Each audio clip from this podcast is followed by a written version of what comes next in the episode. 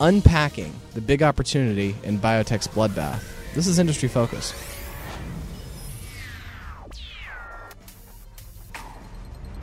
Hi, fools. Healthcare analyst Michael Douglass here today. For those of you who are expecting to hear Kristine, I am sorry. She is on vacation and I am filling in, so get ready for some vocalized pauses. But I am joined by Todd Campbell, our regular contributor here on Industry Focus. Todd, great to have you. Oh, I'm happy to be here, it's good to uh, see you back in the seat, at least for this week. you're uh, you're very kind. Hopefully, not not our uh, only encore performance of the original uh, industry focused healthcare team, but uh, but you know we'll see how that how that goes. So uh, today, I wanted to talk a little bit about well, biotech's just had a rough couple of months. Um, the IBB's down. What is it, Todd? Twenty percent. 21% just since July. Yeah, and I, that's you know one of your major biotech indices. Um, just those of us who follow healthcare very closely are and invest accordingly heavily, our our portfolios are suffering. Certainly, mine is. Uh, I don't know about yours, Todd. Oh, I'm taking it on the chin as well. You know, the long term thesis, though, we got to stay with it, right? Right, exactly, and and I, and I think that's one of the one of the the big things. Um, in today's episode, we're going to talk a little bit about kind of why biotech's been down, and then we'll we'll segue into okay, well, so what's a long term investor to do, and then maybe talk about a couple of a couple of stocks that are on our radars, particularly because they and the broader industry are on sale. So let's start with why. I mean, IBB doesn't drop twenty one percent in what three months for nothing. What what what have been the main causes, Todd? You know, there's there's a couple different things. Everybody has been talking about ever since Yellen started talking about biotech and bubbles, right? Everybody has been talking about is there a bubble forming in biotechnology? Mm-hmm. And there's no question that you know in the wake of Obamacare and millions of new people uh, getting insurance and getting access to medicine, in the wake of an aging population, there's a lot more demand. Mm-hmm. Um, and at the same time, you know, technology is advancing very rapidly. So you're getting increasingly complex and potentially more effective drugs. So that's understandably gotten a lot of people excited about the opportunities that are out there for healthcare. And as a result, a lot of these stocks, you know, doubled or more over the course of the last two years. So this has been a, a very quote unquote hot place for investors to be focusing their attention on. Right. However, you know, as you mentioned, recently, you know, it's fallen off a cliff. Why? And I, I think that, you know, you can't really say that any one particular thing is to blame. It's probably just more this is the excuse that finally got people to say, you know, I got too much risk in this uh, exposed in this industry. Let's pull it back in. Right. But you know, a few weeks back, there was uh, a very high-profile uh, article in the New York Times highlighting how one company went out and bought this drug that's been around for 60 years and then increase the price by 4,000% without doing anything to improve the drug. And, you know, that sort of is, was held up as saying, wow, what is going wrong? Something needs to change. Mm-hmm. Which, of course, then led to Hillary Clinton yeah. coming out and saying, you know, let's put some, some, try to do some, do better at controlling or curbing costs, et cetera, et cetera. It, it's, it's definitely been a very news heavy couple months and a lot of that news heaviness has centered around the pricing of medicine. Mm-hmm. And of course, that makes investors nervous because at the end of the day, these biotechs, if they're going to make money, they're doing it because um, they take the risk. They they have these drugs. You know, the vast majority of phase one drugs fail. Um, they take these drugs through these increasingly expensive trials. They take on all that risk. They have lots, you know, often lots of failures, and then they command premium pricing uh, for those that end up getting to market. Maybe not all, but many of them. And so suddenly, uh, I think it calls into question in a lot of people's minds the business model. But then I think the key question is: Is this maybe a wee bit overdone? I mean, first off on a broader sector basis, um, and and then with the fact that, frankly, I mean, any any adjustments would affect different companies differently. Yeah, I mean, you've got you, you know larger cap companies are going to fall less than smaller cap companies. You've right. got companies that have drugs already on the market are going to fall less than companies that have are clinical stage and are still researching those drugs. Sure. You know, to your point earlier, anyone who has listened to you and I chat about this industry in the past you know, we've said this over and over. Ninety percent of drugs that go into human trials n- never make it to market. Yeah. So only ten percent make it to market. And you know, studies show that you know it can cost a billion dollars or more to bring a drug all the way through human clinical trials to commercialization. So yeah, there's a lot of risk that's being taken on. And at the end of the day, for biotech investors and pharmaceutical investors, big pharma investors, the ability to monetize that risk is what leads to earnings growth and rewards investors uh, over the long run. Right. So I, I think our, our, key question then has to be okay. So the I'm not going to say that it's been um, it's been just a just a total drop because of course there are some companies that have that have actually in, increased in market value in the healthcare space even throughout these last couple of months. Um, but that said, you know, it's been this sort of general malaise. Um, you and I were talking before the show about just a number of the larger caps that had just fallen, you know, 15 and 17 and 20 percent, all kind of clustered together in terms of how much they'd fallen. So, given that, um, I, I, think the the key question people then need to ask is: Okay, with this broad sector wide sell off, what what great business models have been thrown out, uh, along with maybe you know less optimal ones? Sort of which babies have been thrown out with the bathwater? What's a, what's an attractive let's say large cap company for a beginning investor in healthcare that's on your radar because it's been beaten down so much, Todd? Well, I, I know one that, that you're going to absolutely uh, uh, talk about. Well, it, could, could, um, it, could it, it couldn't be Gilead Sciences, could it? It may just be Gilead Sciences. You know, you and I have talked a lot about this company ever since they, they came out with what was a revolutionary new hepatitis C drug back mm-hmm. at the end of 2013. Um, it's it's an impressive company generating yeah. a tremendous amount of cash and a lot of earnings. And quite frankly, I have a hard time believing that you know, buying it at these prices isn't going to be a smart move long term for for investors. Yeah, and that's because I mean Gilead is trading at around. You have to go with adjusted earnings. Um, as opposed to the GAAP EPS, but with adjusted earnings, Gilead's trading at about eight times next year's estimated earnings, which is just, I mean, I don't see that kind of. We don't really see that kind of valuation much in healthcare. Uh, you know, with the broader market valued in the in the teens, um, it's hard to imagine that a company that's had such tremendous growth um, and has such strong hepatitis C and HIV market share, um, is really the Goliath in both those spaces, uh, is selling at such a discount. Yeah, I mean, people have been betting against Gilead as far as their market share in Hep C for a while now. Yeah. Um, you know, thinking that you know AbbVie is going to come in and, and steal away market share, Merck's going to come in and steal away market share, Bristol Myers coming in and steal market share.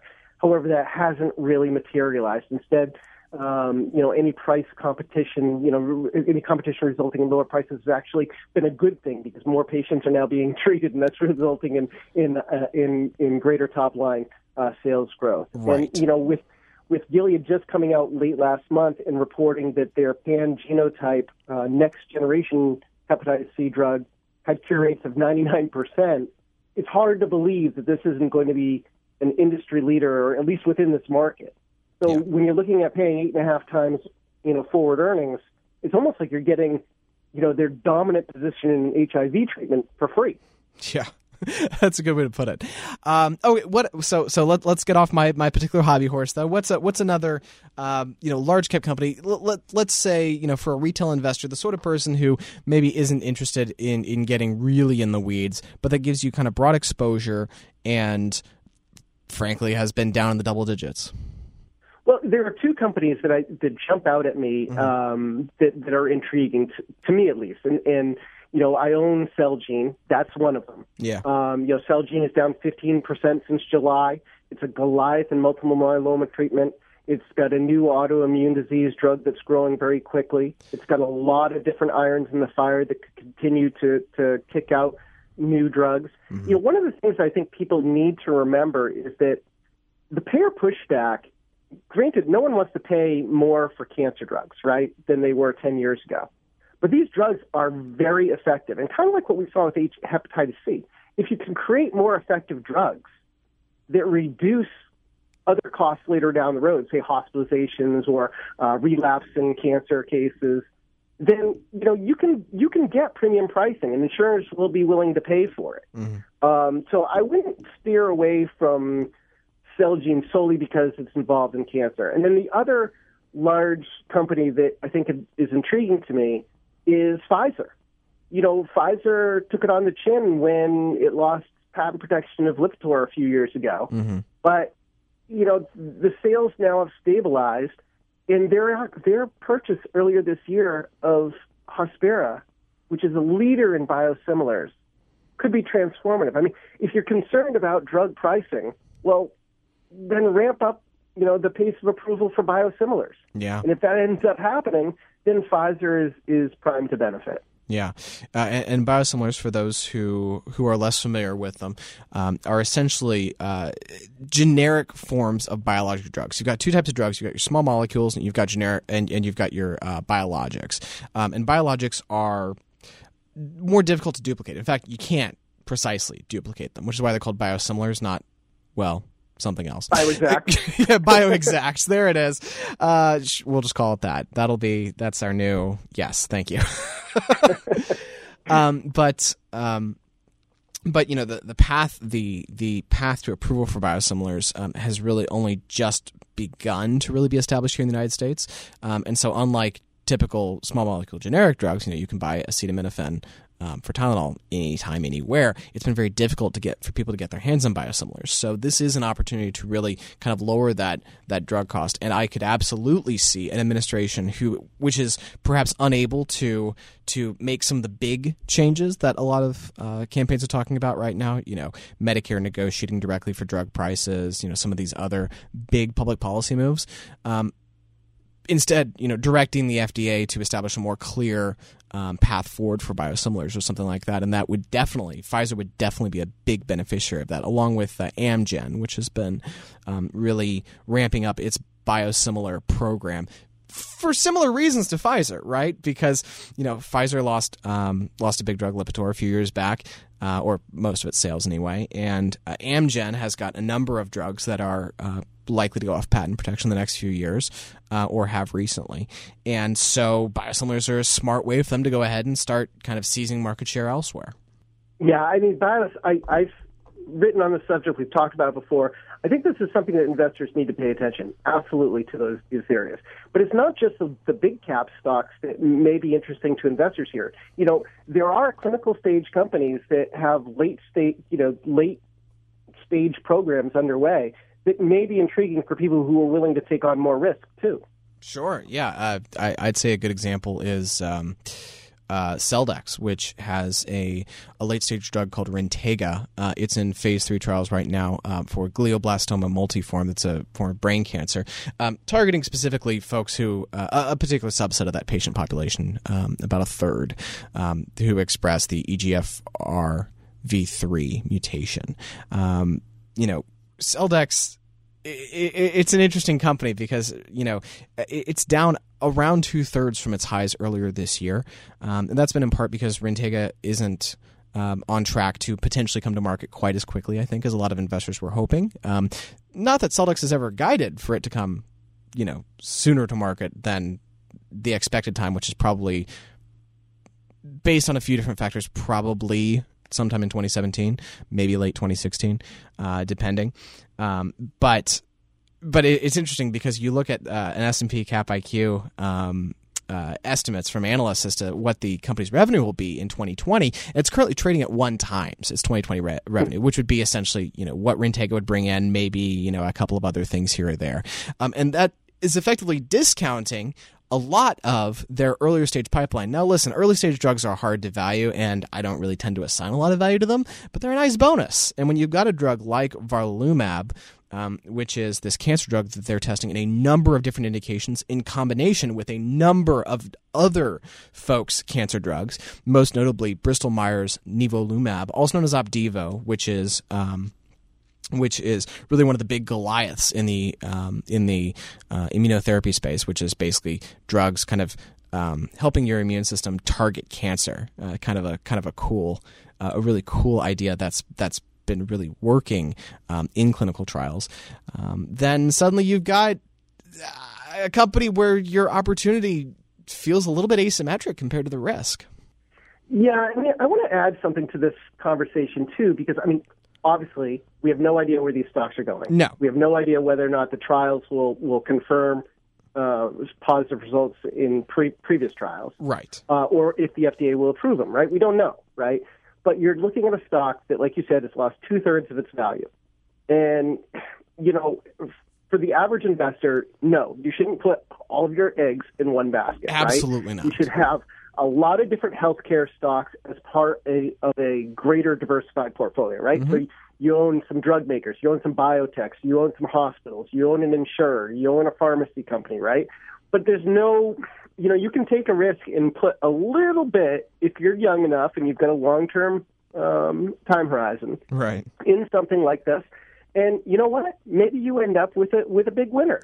Yeah, and maybe you end up with a big loser too. Um, but the but the hope here is that you're keeping it to a small enough percentage of your biotech portfolio and of your overall portfolio that um, if it loses, it's not a big deal. You know, this is Exactly. not this is not a Pfizer, right? This is not a Gilead or a Celgene, which which makes sense as larger positions potentially if you like them because of their broader diversity and deeper pipelines. Absolutely. You know, if you have one percent or two percent of your portfolio in a name like this, and you, and, and, you know, it's not going to kill you if Yeah. if something goes wrong. You know, the right sizing these kind of positions in portfolios is very important for investors. And I think that there is the potential that a lot of people got out of their wheelhouse over the last couple of years. It's the perfect opportunity to just look at your holdings again and just make sure that the things that you bought, you bought for the right reasons. Mm-hmm. Yeah, and you know, who, what will happen to healthcare today, tomorrow, next week, next month? No idea. But long term, the demographic trends are unmistakably good for healthcare, and so I think it's a, it's an exciting sector for investors with a long term mindset. Um, Todd, as always, thanks for thanks for your contribution and, and your commentary here. It has been such a pleasure to uh, to talk with you about this, uh, folks. As always, if you ever have any questions uh, or a stock on your radar, or you got a question about something we mentioned, or anything at all, um, send us an email. Uh, that's um, industryfocus at fool.com. And again, that's industryfocus at fool.com. Um, thanks much. Check back to fool.com for all of your investing needs Fool On.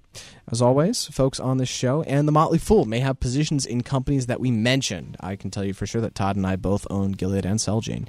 Um, and it's important to never, ever, ever buy a stock just based on what you hear. Do your own research. It is the right thing to do. It's the foolish way, and it's uh, a a great tool for long term investors. Always, always, always do your own due diligence. Thanks.